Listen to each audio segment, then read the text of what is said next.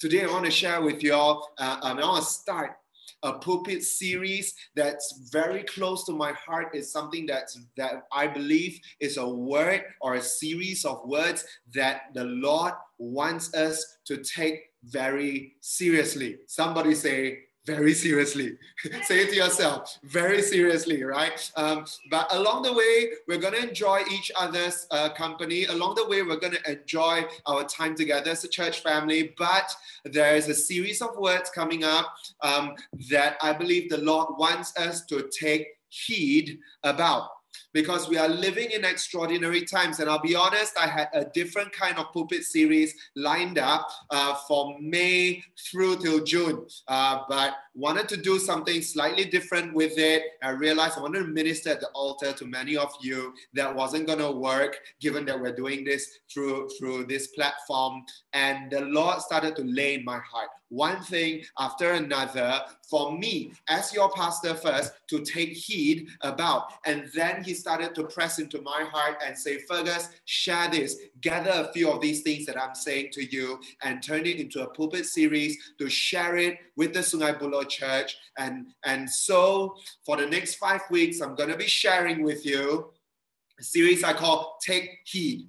And today is the first one Take Heed, Think like the persecuted church. SIBKL at Sungai Buloh, take heed and think like the persecuted church. Now, two little disclaimers. I just want to say it once. I hope I don't have to say it every week uh, because I just really want you all to know my heart, right? And I know many of you do, and you trust me enough to know that, that I come from a good place and and uh, you've given me the benefit of the doubt. And I want to say thanks if you have. But if you're visiting and you don't yet know me well, and you think, wow, why does Pastor Fergus sounds like he's scolding his church? Okay, so disclaimer number one, I, I ain't scolding nobody. Okay, I ain't scolding nobody. Okay, so so this is super not my style uh, to, to, to, to be like that. Anyways, so that's the first disclaimer. And the second disclaimer is that there's not supposed to guilt trip anybody. There's not my intention at all. You're going to hear me share things where I share with you the seriousness of what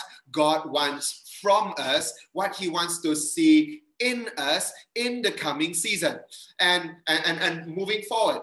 And along the way, I may share with you examples that sounds like you, you know the Win Liao example? When you when, when you share something and it's so over the top and you give an example that is so unbeatable and then and then uh, if you are the listener you sit back and say wow you say until like that Win Liao Law, what can I say, right? Now, I recognize that some of the things I'm going to be sharing will sound like Win Liao arguments. I don't intend to do that to you. I love you guys, and the last thing I want is for you to leave this service with guilt in your hearts. That is not what I want. I want you to leave this service feeling refreshed, inspired, empowered, and trusting in the work of the Holy Spirit more and more each Sunday.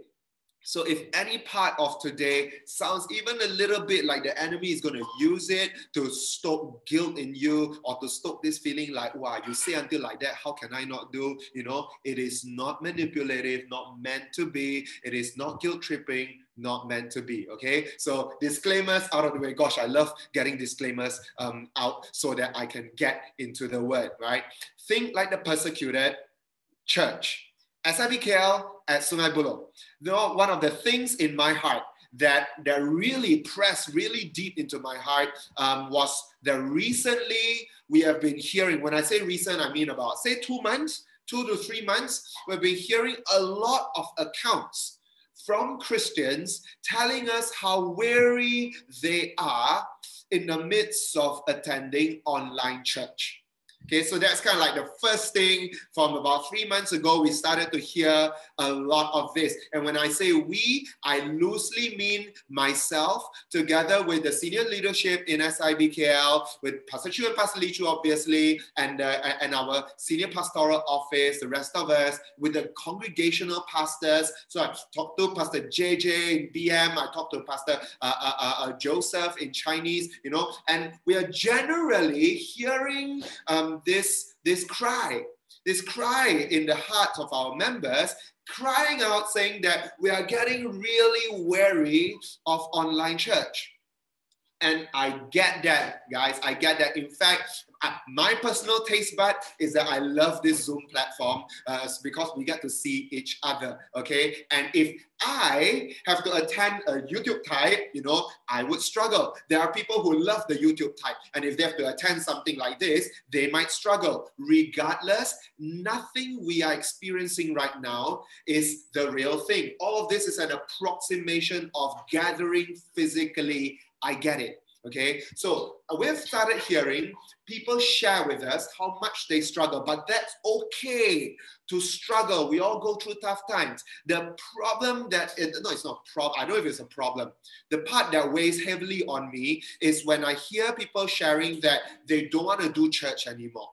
They're tired of it. They're Sunday mornings, they just given up on the whole church thing. They just made other plans. You know, there some of some, some of the people we're hearing from have not attended church for a year already. They've just given up on it. You know, we hear of other people who are really weary and, and, and dragged down and they're tired and they're just sick of the whole thing. You know, their prayer life is falling to pieces, their Bible reading is shattered, you know, and their church attendance is in a mess, right? So we're hearing all these things, and then we naturally feel this kind of like this pull in our hearts to say, let's reopen.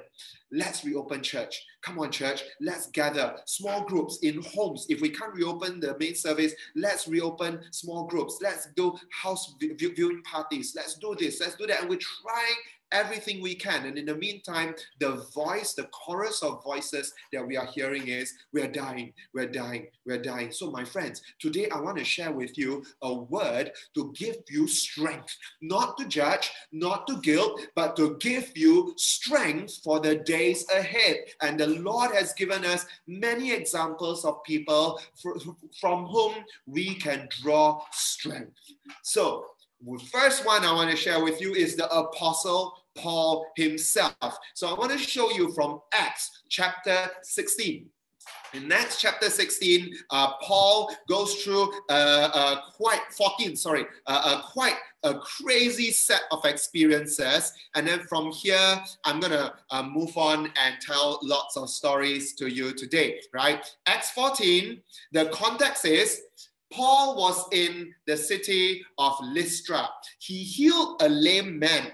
And then the people in Lystra went bonkers because they said Zeus has arrived, right? And Hermes has arrived. Not the bad, right? But the Greek god, right? And so they they they wanted to make uh, um, uh, Paul Hermes. They said Paul is Hermes, and then Barnabas is Zeus. And then they wanted to bring animals and sacrifice to them. And then Paul said, Don't be stupid. You're crazy. You know, we're just ordinary men in the hands of a supernatural God.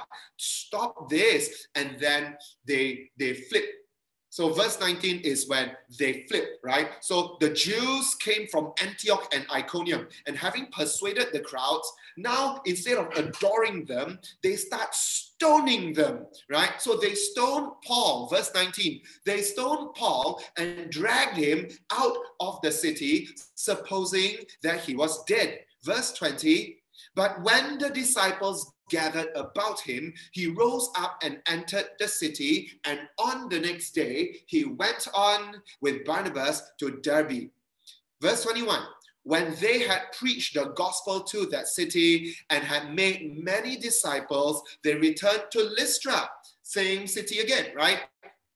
And then to Iconium and Antioch, where all their enemies were. Remember, the Jews came from Antioch and Iconium to get him stoned. Now they go to Antioch and Iconium, you know, and strengthening what? The souls of the disciples, encouraging them to continue in the faith. Now, friends, I just want you to see this. If Paul is a sane human being, like like you know, most of us like, oh, we need to have wisdom, you know, and yes, we do need to have wisdom. But Paul sometimes it, he it seems a bit like he's got a like a wire loose in his head because and that wire loose is like is like the Holy Spirit unloosens it so that we uh, our sense of caution, some the over cautiousness, you know, um, is not in hyper mode, right? So Paul literally makes travel plans to go to the two cities containing the very enemies of his ministry.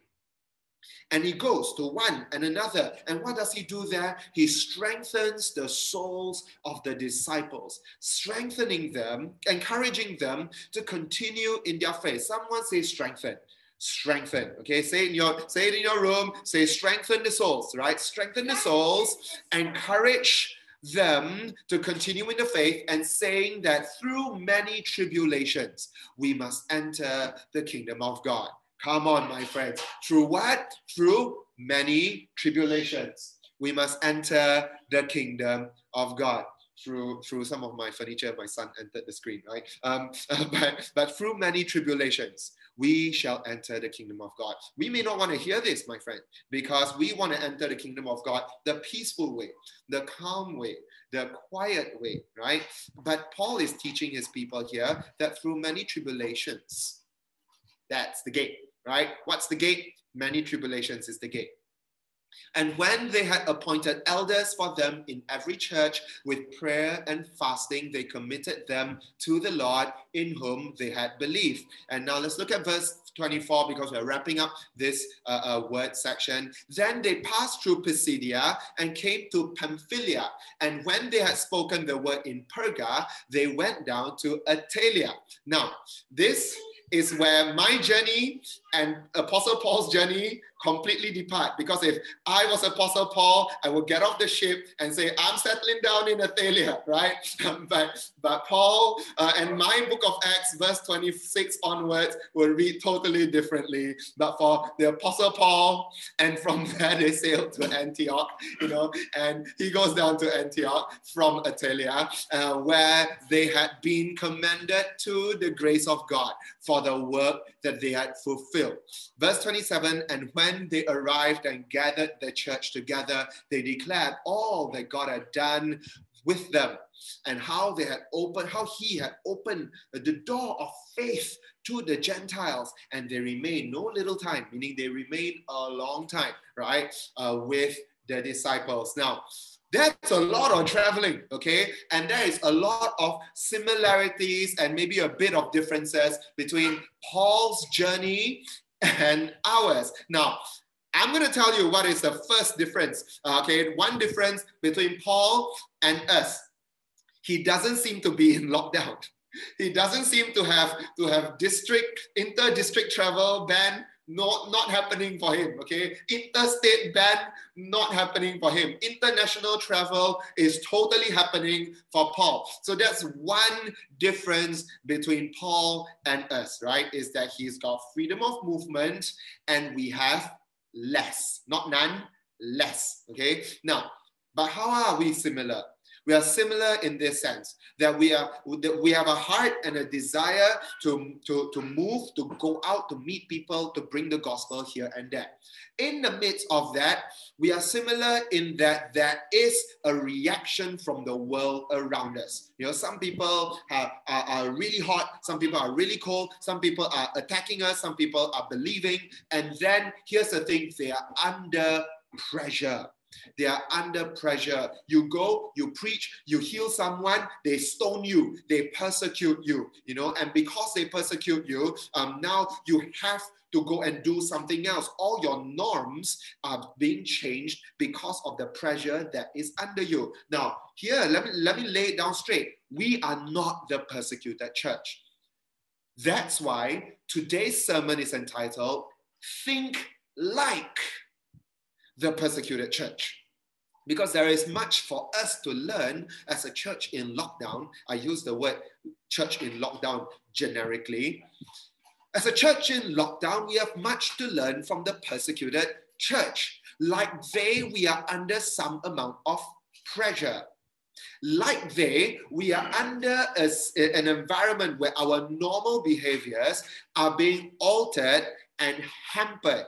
We still long, like them, to bring the gospel out, but it is not so straightforward.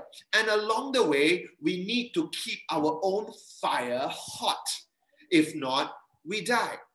Now, I'm going to show you this whole text of Acts 14 in a visual sense, right? Imagine if uh, if he's on a if he's on a subway, it will look a little bit like this, right? He goes through Lystra and Derbe, where he stayed there for, for, for a little while, ended up back in Lystra, Iconium, Antioch. That is where a lot of things happen. Pisidia, Pamphylia, Perga, Attalia, and ends up in Antioch. But today, I'm not going to share this whole journey. I'm to zoom in on that little section going from Lystra to the two cities where his persecutors were.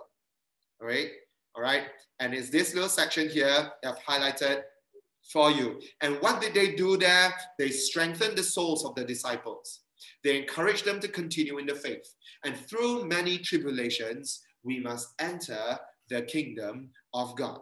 Okay. So, and I'm going to share with you all this in four points. And I'm going to share with you stories of people from persecuted churches throughout the world, you know, as I go through this. So the four points you're going to see on the next slide in four boxes. Today, I'm only going to show you the first one for now, and then we'll I'll reveal the rest to you as we go along.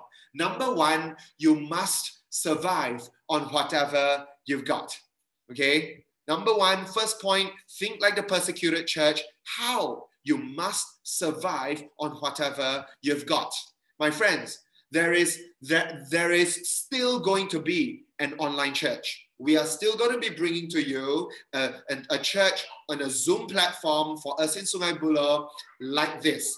If you are not from, a, from our, our church and if you are visiting from somewhere and your church delivers you a service on YouTube, then that's what you've got.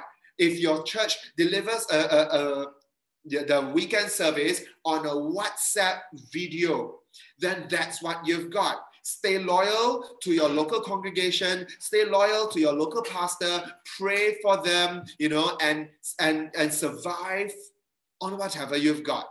Now, my friends, we are going to be delivering this. You've got cell groups here in our church. You're still going to have that. So a lot of your norms have just changed in medium, but in to a large extent, this is stuff you still have. We must survive on what we have. Okay. Now, the persecuted church does the same. They survive on whatever they have. They don't have the luxury of going online and go Life.Church one day and go edge church another day and go uh, um, uh, uh, elevation church another day and the village church a third day. We don't, they don't have that luxury. They're lucky they even have a Bible. I'll show you more stories later. So survive, my friends. Actually, you know what? I'll be honest. I'll be honest. And really, my heart, we have no excuse. The other alasan to wither where if the persecuted church can survive on scraps, we need to be like on flames. We should be because we are, no matter how we spin it, you know, we are the 0.01% of the most well resourced access to spiritual food Christians in the whole of human history. So, my friends, my friends, survive on what you got, right? I want to show you a text from the Bible uh, for me to express this. John 16 says this I have said all these things to you to keep you from falling away. So Jesus knows that we have a tendency to fall away. Jesus knows that we that we are weak in some areas and so he has to say some things to us to keep us from buffer us from falling off. They will put you out of the synagogues. Now in his context He's talking about excommunication. The Jewish leaders were going to excommunicate the believers, right? And that's a little bit like a church in lockdown because now you can't gather. The difference is that the rest can gather and you can't, right? So for us, all of us can't quite gather, but we are not excommunicated. Indeed, Jesus says, the hour is coming when whoever kills you will think he is offering service to God. And they will do these things because they have not known the Father nor me. Verse 4, but I have said these things to you. He's repeating himself. Verse 2, verse 4, he's repeating himself, right? Oh, sorry, verse 1, verse 4. I said these things to you that when their hour comes, you may remember that I told them to you. What is it he's telling us in 16 verse 1? What is the these things? It is 15. Context. If John verse 16 1 says, I'm telling you these things, These things refers to the whole of John 15. So if you want to know what Jesus says in John chapter 15, go to our sermon uh, um, dated whatever call I am the vine, because that is the context that we are entering here. Jesus says, I am the vine, you are the branches, remain in me. And at the start of that sermon, I also shared with you my heart about the condition of withering away during online church. Now, friends, Jesus has given us his word. We must survive on his word. We don't have an option. Withering away is not an option. We got to have some fight in us so that withering away is not an option. And whatever we have, we must not just survive, thrive on it. Because my friends, there is no neutral ground. You want to say, I'm just going to chill, I'm just going to chill. And if you're chilling, you're withering away. Okay? You must push back and enter into the place where you are fighting for your abiding. Amen. Now, I want to share with you a story, okay? A story about this guy from Sudan called Yasser. Okay, now Yasser, uh, this picture of him was in his happy days, right? Um, but but not too long from this, Yasser became a Christian. And when Yasser became a Christian, his father threw him out of his house. Now, you can see the full documentary of this in the links. Uh, the Connect team is going to be dropping the link there. Don't click on it yet, but you can collect all, all the links and put it in WhatsApp it to yourself or something. And then, uh, then down the road, you can watch them. I love spend one whole day watching persecution church videos, my friends. It will really cleanse uh, uh, uh your heart and reset your mind. Now, what happened to Yasser after being thrown out of the house was that he was arrested on numerous occasions. And on one occasion, he was arrested and put into solitary confinement for seven weeks. Now, maybe we're looking at MCO for another two weeks, three weeks, eight, six weeks, everybody cry already, right? Everybody cry already. Um, eight weeks, everybody like die already, right? He is in solitary confinement for seven weeks. He manages to somehow bring his Bible with him. I think he must have smuggled it in, right? Um, he has his Bible, he has a handkerchief. I'll tell you more about the handkerchief in a moment. And then they arrest him and bring him into a building. They go uh, um, down through the pits of that building, it's like underground uh, uh, stuff, and it is pitch black. It smells like death. Okay, smells really hot putrid, right? And they lead him into this one particular room where it's absolutely pitch black. He knows that this is the place they bring political dissidents, okay? and he has just somehow, be, being a Christian, ended up as a political dissident. So he's been brought there and put into solitary confinement, um, and he's there for seven weeks. They come in, they beat him, they torture him, they bring him some food, they leave, right? And he's barely kept alive.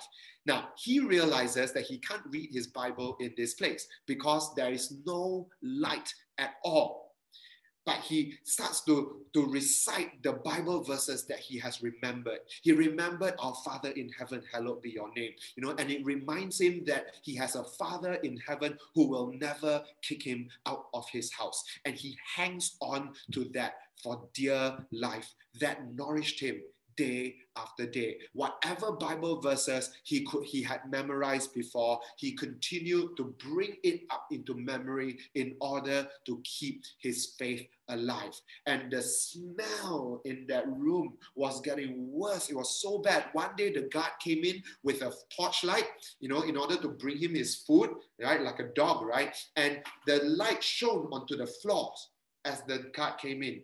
And Yasser saw on the floor all the dead bodies rotting all around him.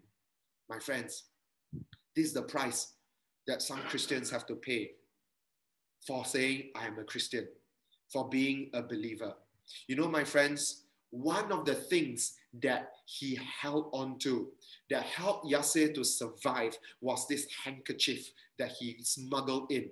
Not because of the practical use of that handkerchief, right? But because on that handkerchief was written these words, my friends, how did he survive? He survived because these words on the handkerchief said, The Lord is my light and my refuge. And every day he hung onto that handkerchief, knowing that in the pitch black, he knows that on this handkerchief is written, The Lord is my light and my refuge. And Yasser says in his testimony that, that even though the whole place was pitch black, I knew that I had the light of the world inside of me. And he said that I knew I wasn't alone because Jesus says in, in, in, the in the in the in the gospels that surely I am with you until the end of times. And he knew that the Holy Spirit was with him. He knew that the Lord was with him, carrying him through the deepest darkness that that that one little handkerchief with one Bible verse written on it kept him alive. That one prayer with our Father in heaven in his memory kept him alive. My friends, you and I, we have access to way more than what Yasser had access to in solitary confinement. Friends, let us thrive in our faith in this online church time. As we are in lockdown, do not wither away. Withering away is not an option. We must thrive. You know why? Because if we don't, get into the presence of God daily and spend time with Him, allow Him to shape us, grow us, cleanse us, and fill our minds with the things of God. Friends, if you couldn't survive with this, how can we survive if that ever happens to us? And I want us all to be able to thrive, not just survive. If something like Yasser, God forbid, ever happens to us. You know, we're doing Revelation series um, as Pastor Chiu is going to teach it soon and I'm just candidly saying this right now, this isn't even in my script. When Pastor Chu shares about Revelation, there's going to be some talk, not a lot of talk, but some talk about tribulation. And everybody's going to be asking, Pastor, are you pre trip? Are you mid trip? Are you post trip? And if you're totally lost by all this, you know, and you think it's a bit trippy, um, so so bad, so sorry. Um, if if if if if this is like like you don't know what this is, then the book of Revelation talks about a period of great testing of faith, suffering among the saints, torture and, and pain, and the whole thing is called the tribulation. And a lot of Christians are going around thinking, will the church be exempt from this period of tribulation. My friends, you want to know um, what kind of church spends the most time debating pre trip, mid trip, post trip? The church that is not in trade is spending all its time doing academic gymnastics about the about the Bible and asking themselves, is it post trip? Is it mid trip? This thing says that this thing thousand years, this and that. Now, don't get me wrong. I really, really, really am committed to strong biblical exegesis and understanding what our Bibles are saying. But friends must have some limit lah. Ayo, right? Seriously, I know people who who go on like long, long, long, long debates about whether it is mid-trip, post-trip, pre-trip, and all this. And you know what? Frankly, do I have a view? My view is get ready for tribulation. Is it pre-trip or mid-trip? My view is get ready for tribulation. Prepare as if it's trip prepare as if it's what what will you lose if you prepare for tribulation? You lose nothing. And if there's no trip no trip lah if there is trip you're prepared. But if you if you if you tell yourself no it will never happen. Oh my gosh it will never happen. I believe it's post it's pre-trip i believe that we will be whisked away before it all happens then tribulation really hit you. How you're not prepared. Jesus kept saying so many times, prepare, prepare, prepare. Be ready, be on guard. So this is what uh, your, your pastor says, whatever the trip is, prepare for it. If it doesn't happen, it won't happen. You're okay. If it happens, you're ready. You're like the virgins who carried the lamps, right? We want to be ready. Now, my friends, you know what church is not debating this kind of academic gymnastics? You know who's not doing it? The church that is already in tribulation in its way. And people like Yasser do not sit around doing all their academic gymnastics about whether it is pre or post trip right? So, my friends, I want us, as Revelation series takes hold, I want us to have the right perspective. Don't get caught in all of this stuff. Remember Jesus, remember the body, remember the realities of a harsh world and a church that must stay faithful. Revelation in one line Jesus, the body in a harsh world. that must stay faithful. And keep that in mind. But I'm done with Yasser's story, right? I have to move on. I have to move on. Survive, my friends. You must survive on whatever you've got. Point number two minister the gospel into someone else's despair. I know we are in despair. I know we are living in poverty of access, poverty of movement, poverty of relationship because we can't go out and meet people, right? But in your poverty, minister the gospel to someone in greater poverty than you. I know that we are all down, but there's someone who's more down than us. Minister the gospel to them because Jesus says, it is better to give than to receive. And guess what? When you are most down, most crushed, most broken, most empty, believe it or not, the best way to refill your tank is not to go and get more for your tank. The best way to refill your tank is whatever little you have, you give it away. And that's why sometimes we sing this chorus that you give yourself away, right? And because Jesus gives himself away. And though he is all broken on the cross, he gives himself away. Same thing for all of us. When you are at your weakest, whatever little you have, give it to someone who is weaker. And in so doing, the Lord create you create space in your heart for the Lord to pour more in. The key to receiving is giving. My friends, I want to show you what is happening here in the next Bible verse. Remember the poor widow with two copper coins? You all remember this widow? Right? She has nothing left in her bank account. She has no bank account, right? She's living hand to mouth. She has nothing left. She has two copper coins. This is from the Gospel of Mark, right? Um, and she goes up to the offering uh, uh, uh, bag, right? And she puts in everything she has, two copper coins. And she says to herself, after this, I die. But I've given my all to the Lord. Verse 43 Jesus calls his disciples to him, says to them, Truly I say to you, this poor widow has put in more than all those who are contributing into the offering box. Now, just hang on there. Two copper coins is not numerically more than what everybody goes there pouring and chugging all their cash into the offering box. Two copper coins numerically is not more. And Jesus is not talking smack.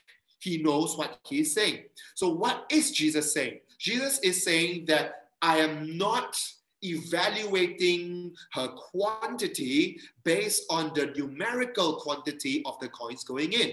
I am using the word more in terms of how much her, her separation means to her. For they all contributed out of their abundance, but she, out of her poverty, has put in everything she had to live on.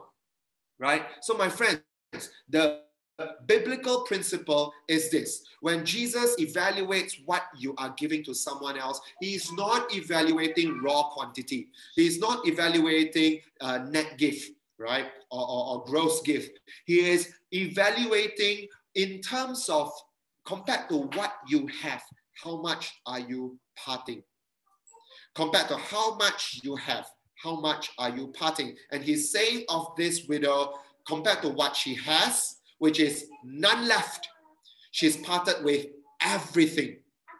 Therefore, she has given more than all those other people who gave 0.5% of their wealth, you know, and it looks like a lot of money, but actually they have given out of their abundance. And so, my friends, how does this link to our mindset as a lockdown church? How does this link to the mindset of the persecuted church? My friends, in your lockdown, in their persecution, minister the gospel out of your poverty.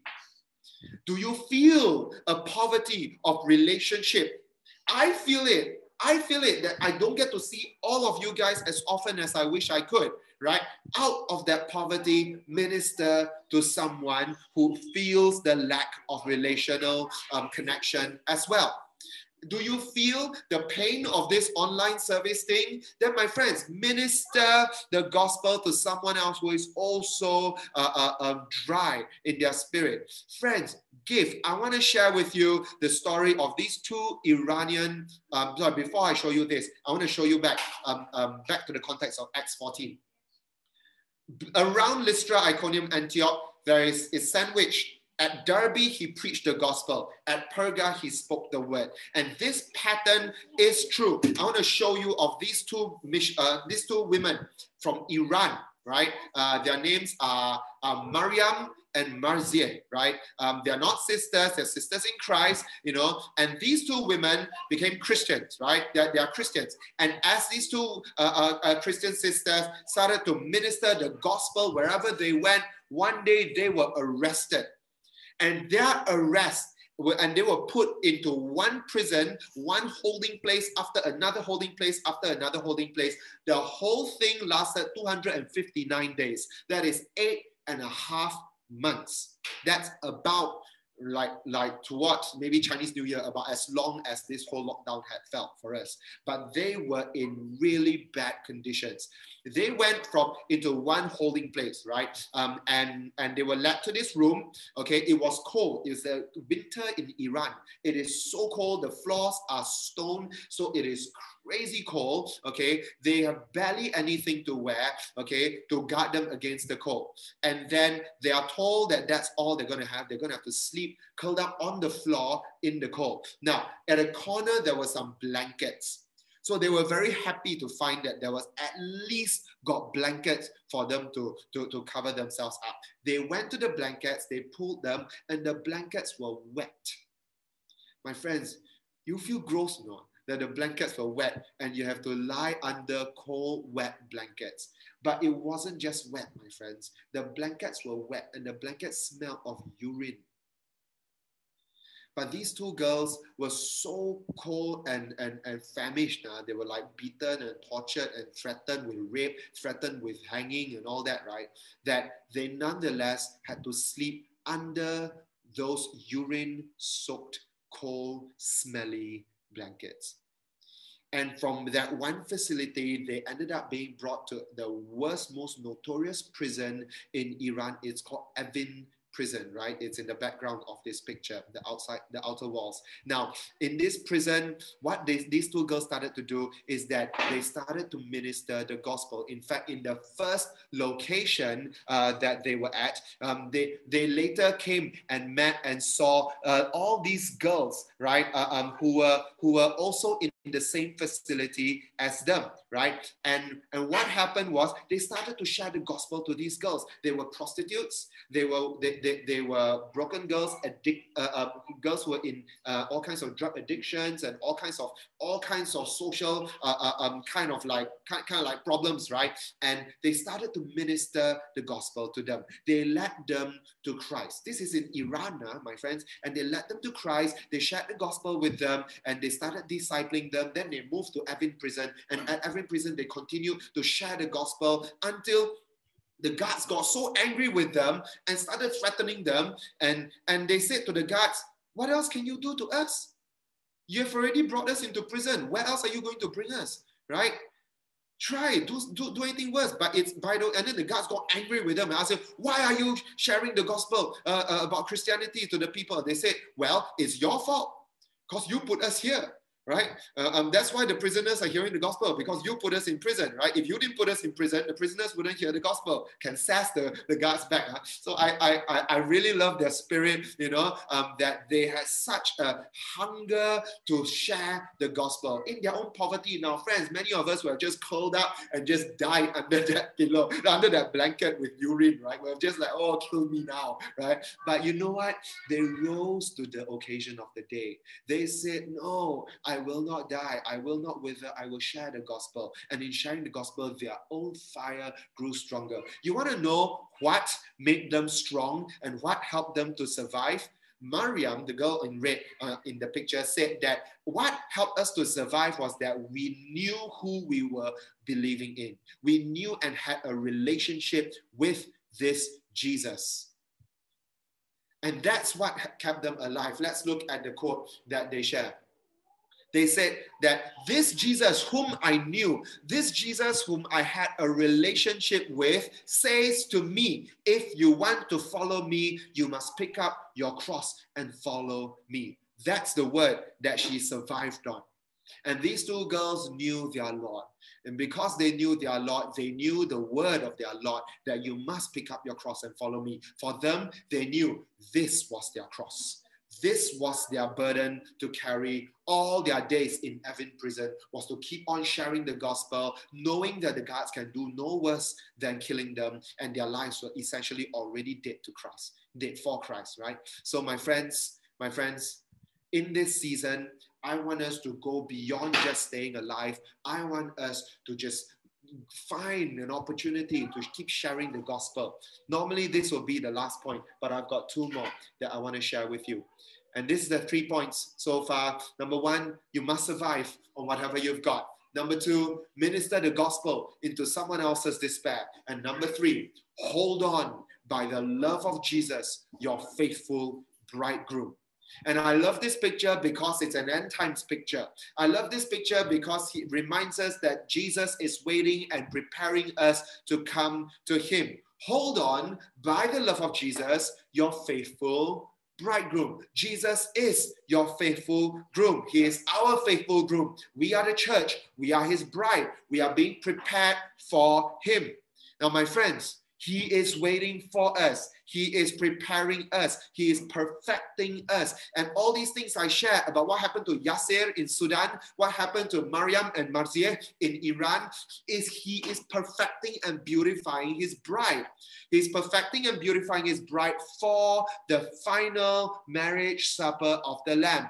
Hold on to the love of Jesus hold on by the love of Jesus. I want to show you this text uh, from the Bible.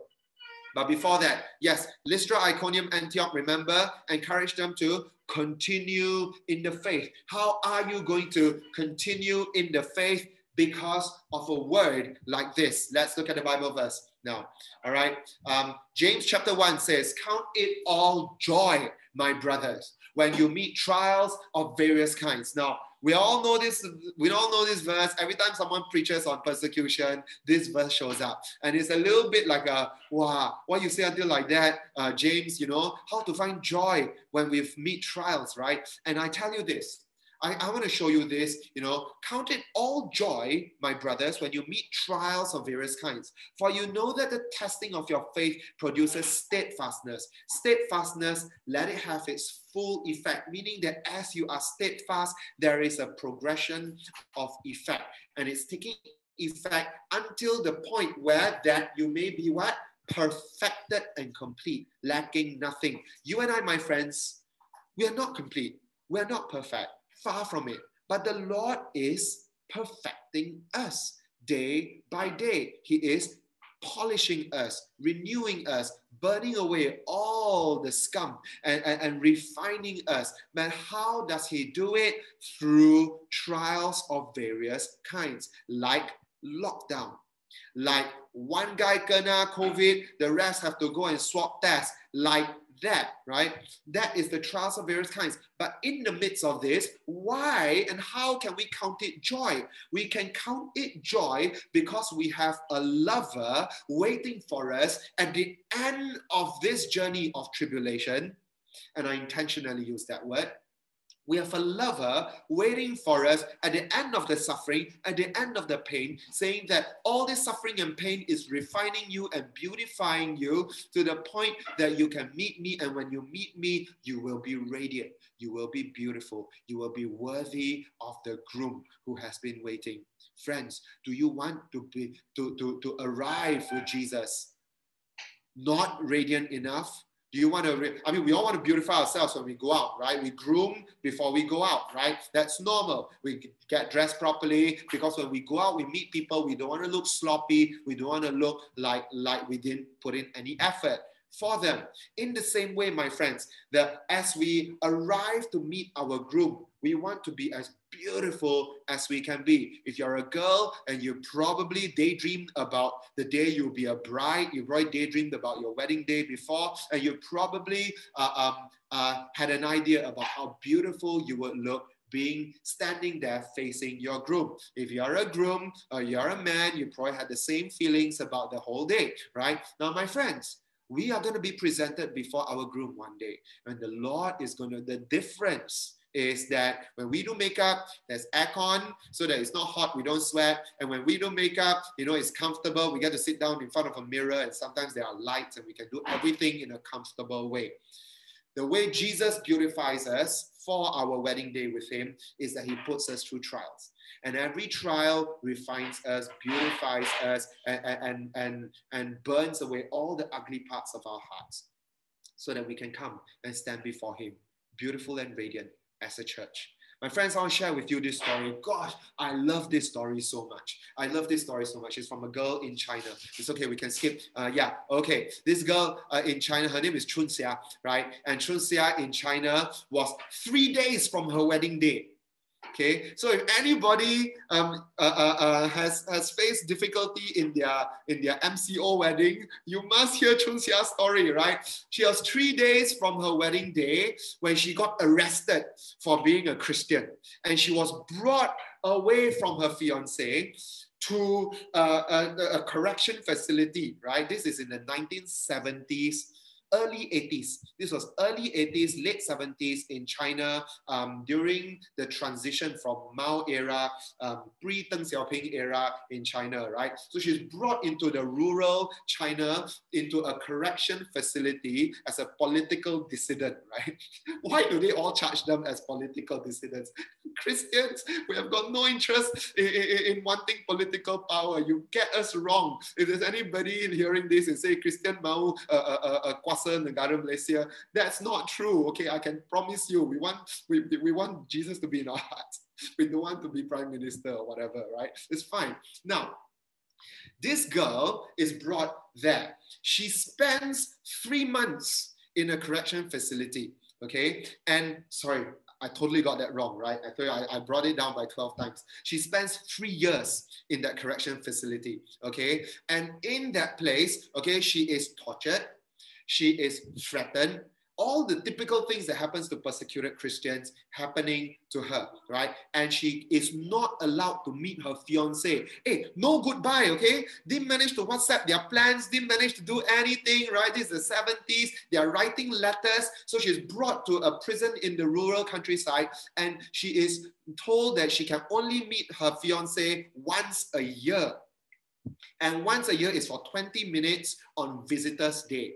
And on Visitor's Day, her fiance would travel miles and miles into the countryside and wait there for Visitor's Day. He will show up and they will meet and talk for 20 minutes. He would pass her a letter and he would continue writing letters to her. And Chun Xia would write back to her fiance and tell him, please don't wait for me anymore. Please go and marry someone else. I can't do this anymore. I'm dying, right? So she is, she is, is, is withering away. And I love this story so much because you know what gave her hope? Her a fiance outside, right? So what did he do while he wrote all his letters and he visited her three times over three years? He told her, I am still going to marry you.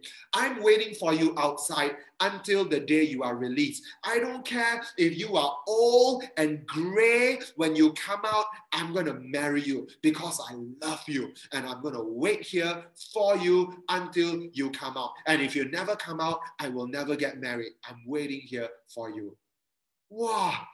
I'm a dude, okay? I hear that story, I'm like, my eyes are watering. And I tell you why my eyes are watering. It's not because it's a romantic uh, uh, gesture. It's not just because it's a romantic gesture, because that alone can't make me cry. I read that I, I, I heard what his her fiance said, and I thought, that's my Jesus. That's my Jesus.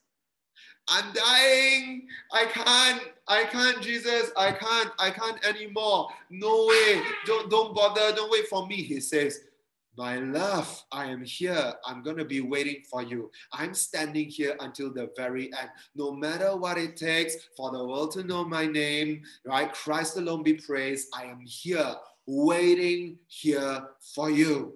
And when you come out from your captivity, I'm here. When you come out from your tribulation, I am here to be your groom. I will marry you at the end. I will be here. I love you. That's why I'm waiting for you.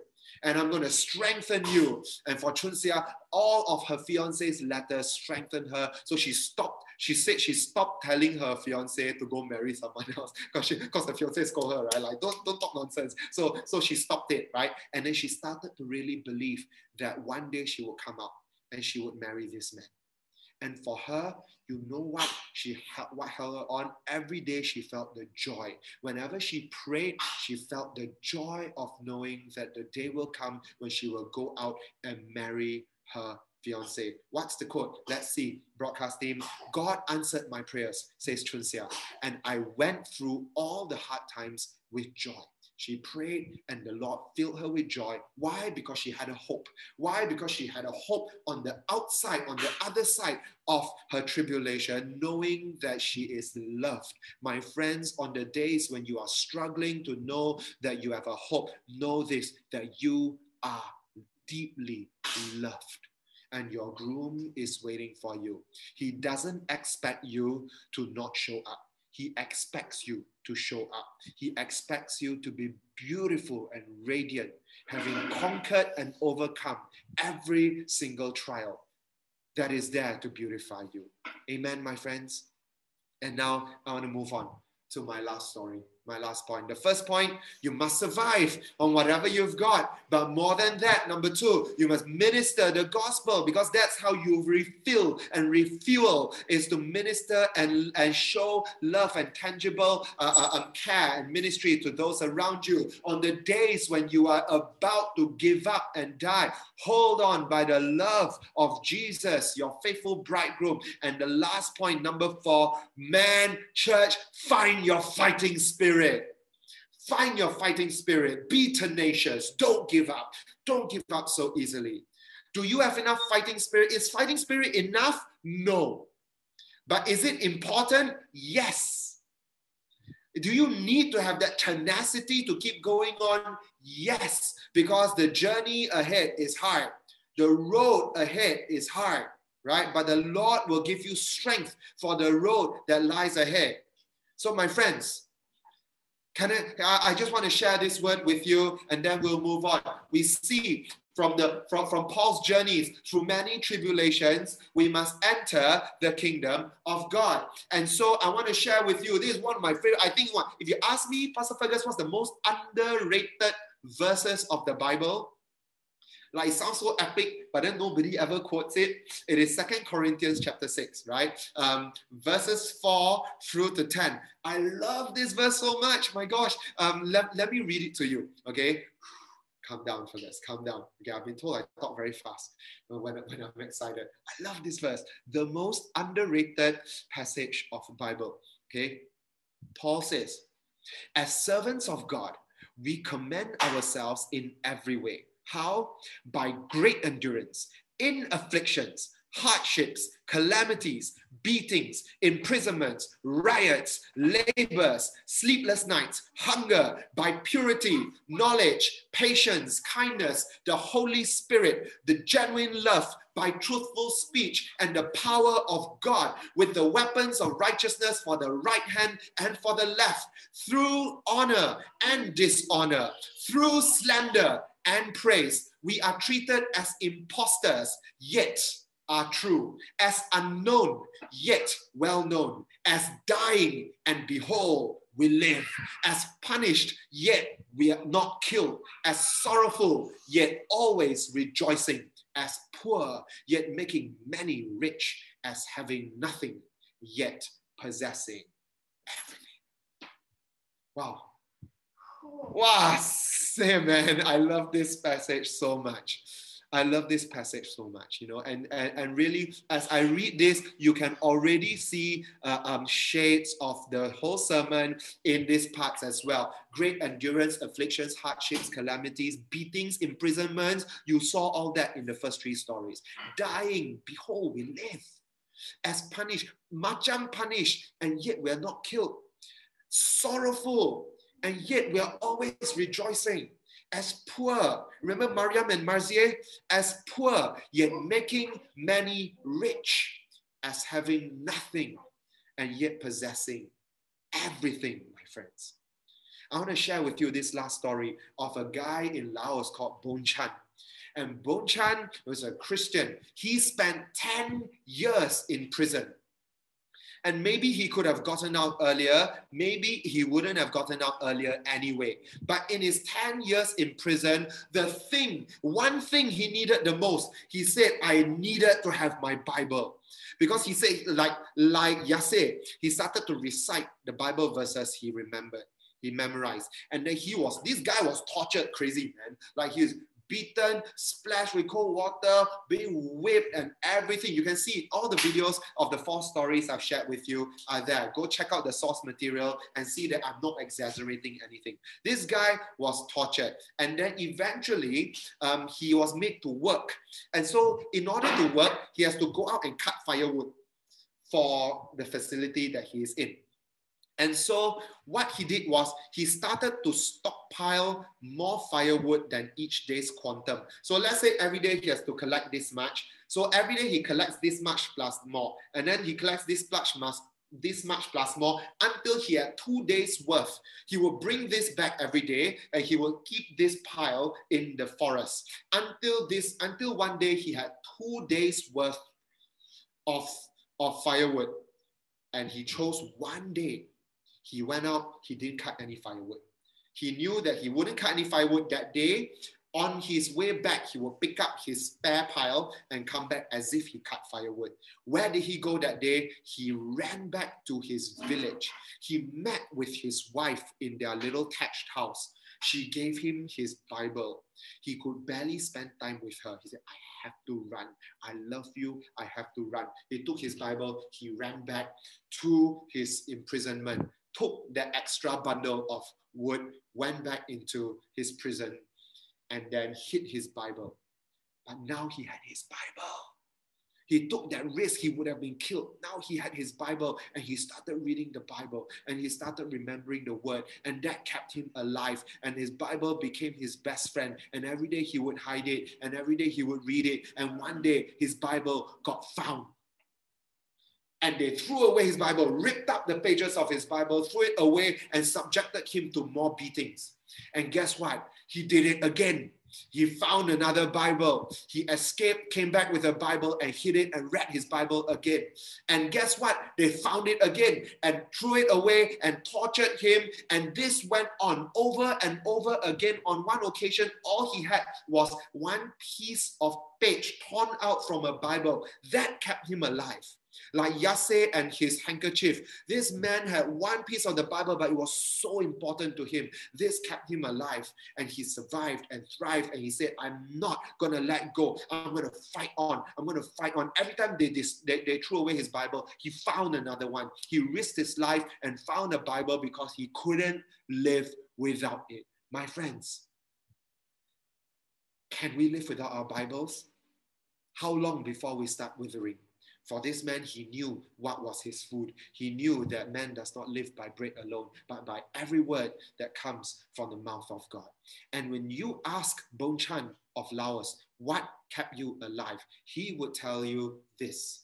Let's look at the, he said, when I read my Bible, I was encouraged to keep fighting. And so, my friends, here are four stories when I read my Bible, I'm encouraged to keep fighting. Friends, does the Bible have that kind of re- uh, reaction, create that kind of reaction in us? Does the Bible stir us in that way? I pray that all of us, the four points, let me show you all over again.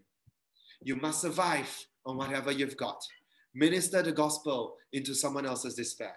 Hold on by the love of Jesus. He is your faithful bridegroom. And lastly, find your fighting spirit. Be tenacious. Don't give up. These four, these four men and women, five actually, are the people who fight for their survival in the faith every single day.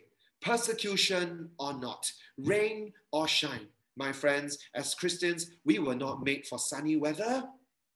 Were we made for sunny weather? Didn't Jesus say that the world will hate you because the world hates me? If the world hates me, of course it will hate you too. Didn't Jesus say that for all of us, tribulation will come? hardships will come, only do not let go. Didn't Jesus say that that that uh, um, if you walk with me, you have to carry your cross every day and follow me? Friends, will we be counted among the Yassers and Mariams, Marziehs in this world? Will we have a story to tell at the end of our days, like the Chun Chunxias and the Bo Bochans of this world? Will, will lockdown cause us to wither? No, I know we are made of sterner stuff. SIBKL at Sungai Buloh, I know you are made of sterner stuff. You have Jesus Christ in you, the hope of glory. You shall not wither.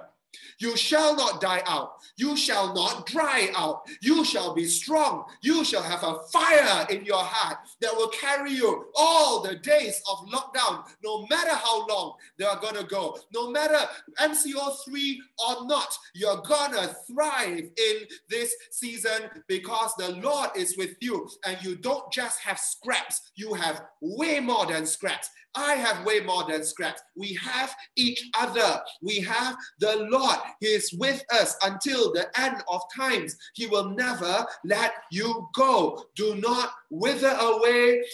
Come on, church. We are not going to fall. We're not going to crush. We're not going to wither. We're not going to dry. Why? Because we remain in the vine, and the vine and his words remain in us. That's why we are going to survive this thing. So, Sungai Buloh Church, I want all of us to give this our best shot. And I don't want before you've given your best shot to come and say, I'm dying, I'm dying. Don't, don't. Find that fighting spirit and push back just a little bit and then a little bit more. Okay, Sungai Buloh Church? Okay, SIB, our hearts, come on, Sungai Buloh Church. SIB Church, come on, let's rise up to the day. Let's rise up to what the Lord is saying to us right now. Take heed. This is not a scolding, it's not a guilt trip. I want every single one of us to rise up, rise up. Yes. He said, This is my body, which is broken for you. Do this in remembrance of me. Father, we want to thank you for your word over our lives. If you're just bringing your emblems before you, I encourage you to just relax, take a breath, and remember the Lord Jesus. Father, we thank you for, the, for, for your body broken for us, so that every day from now on we can walk with a joy and with a, with, with a nourishment of Jesus. We stay alive because of this, not the bread, but the body of Christ. So, Father, we thank you. Forgive us of all our sins. Forgive us for being for, for, for, for being whatever, complaining or whining or whinging or whatever it is. And help us to come before you, refined in fire. Father, we give you thanks, Lord God, for your body broken. Church, let us partake of this bread together.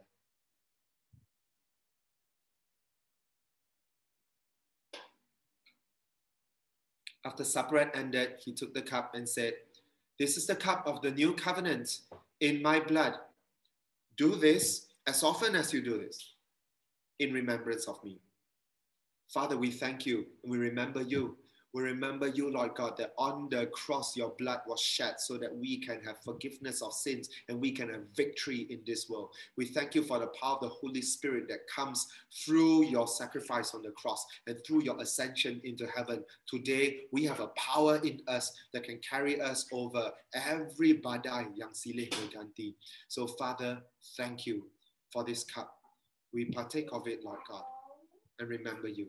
Church, let us partake of this cup.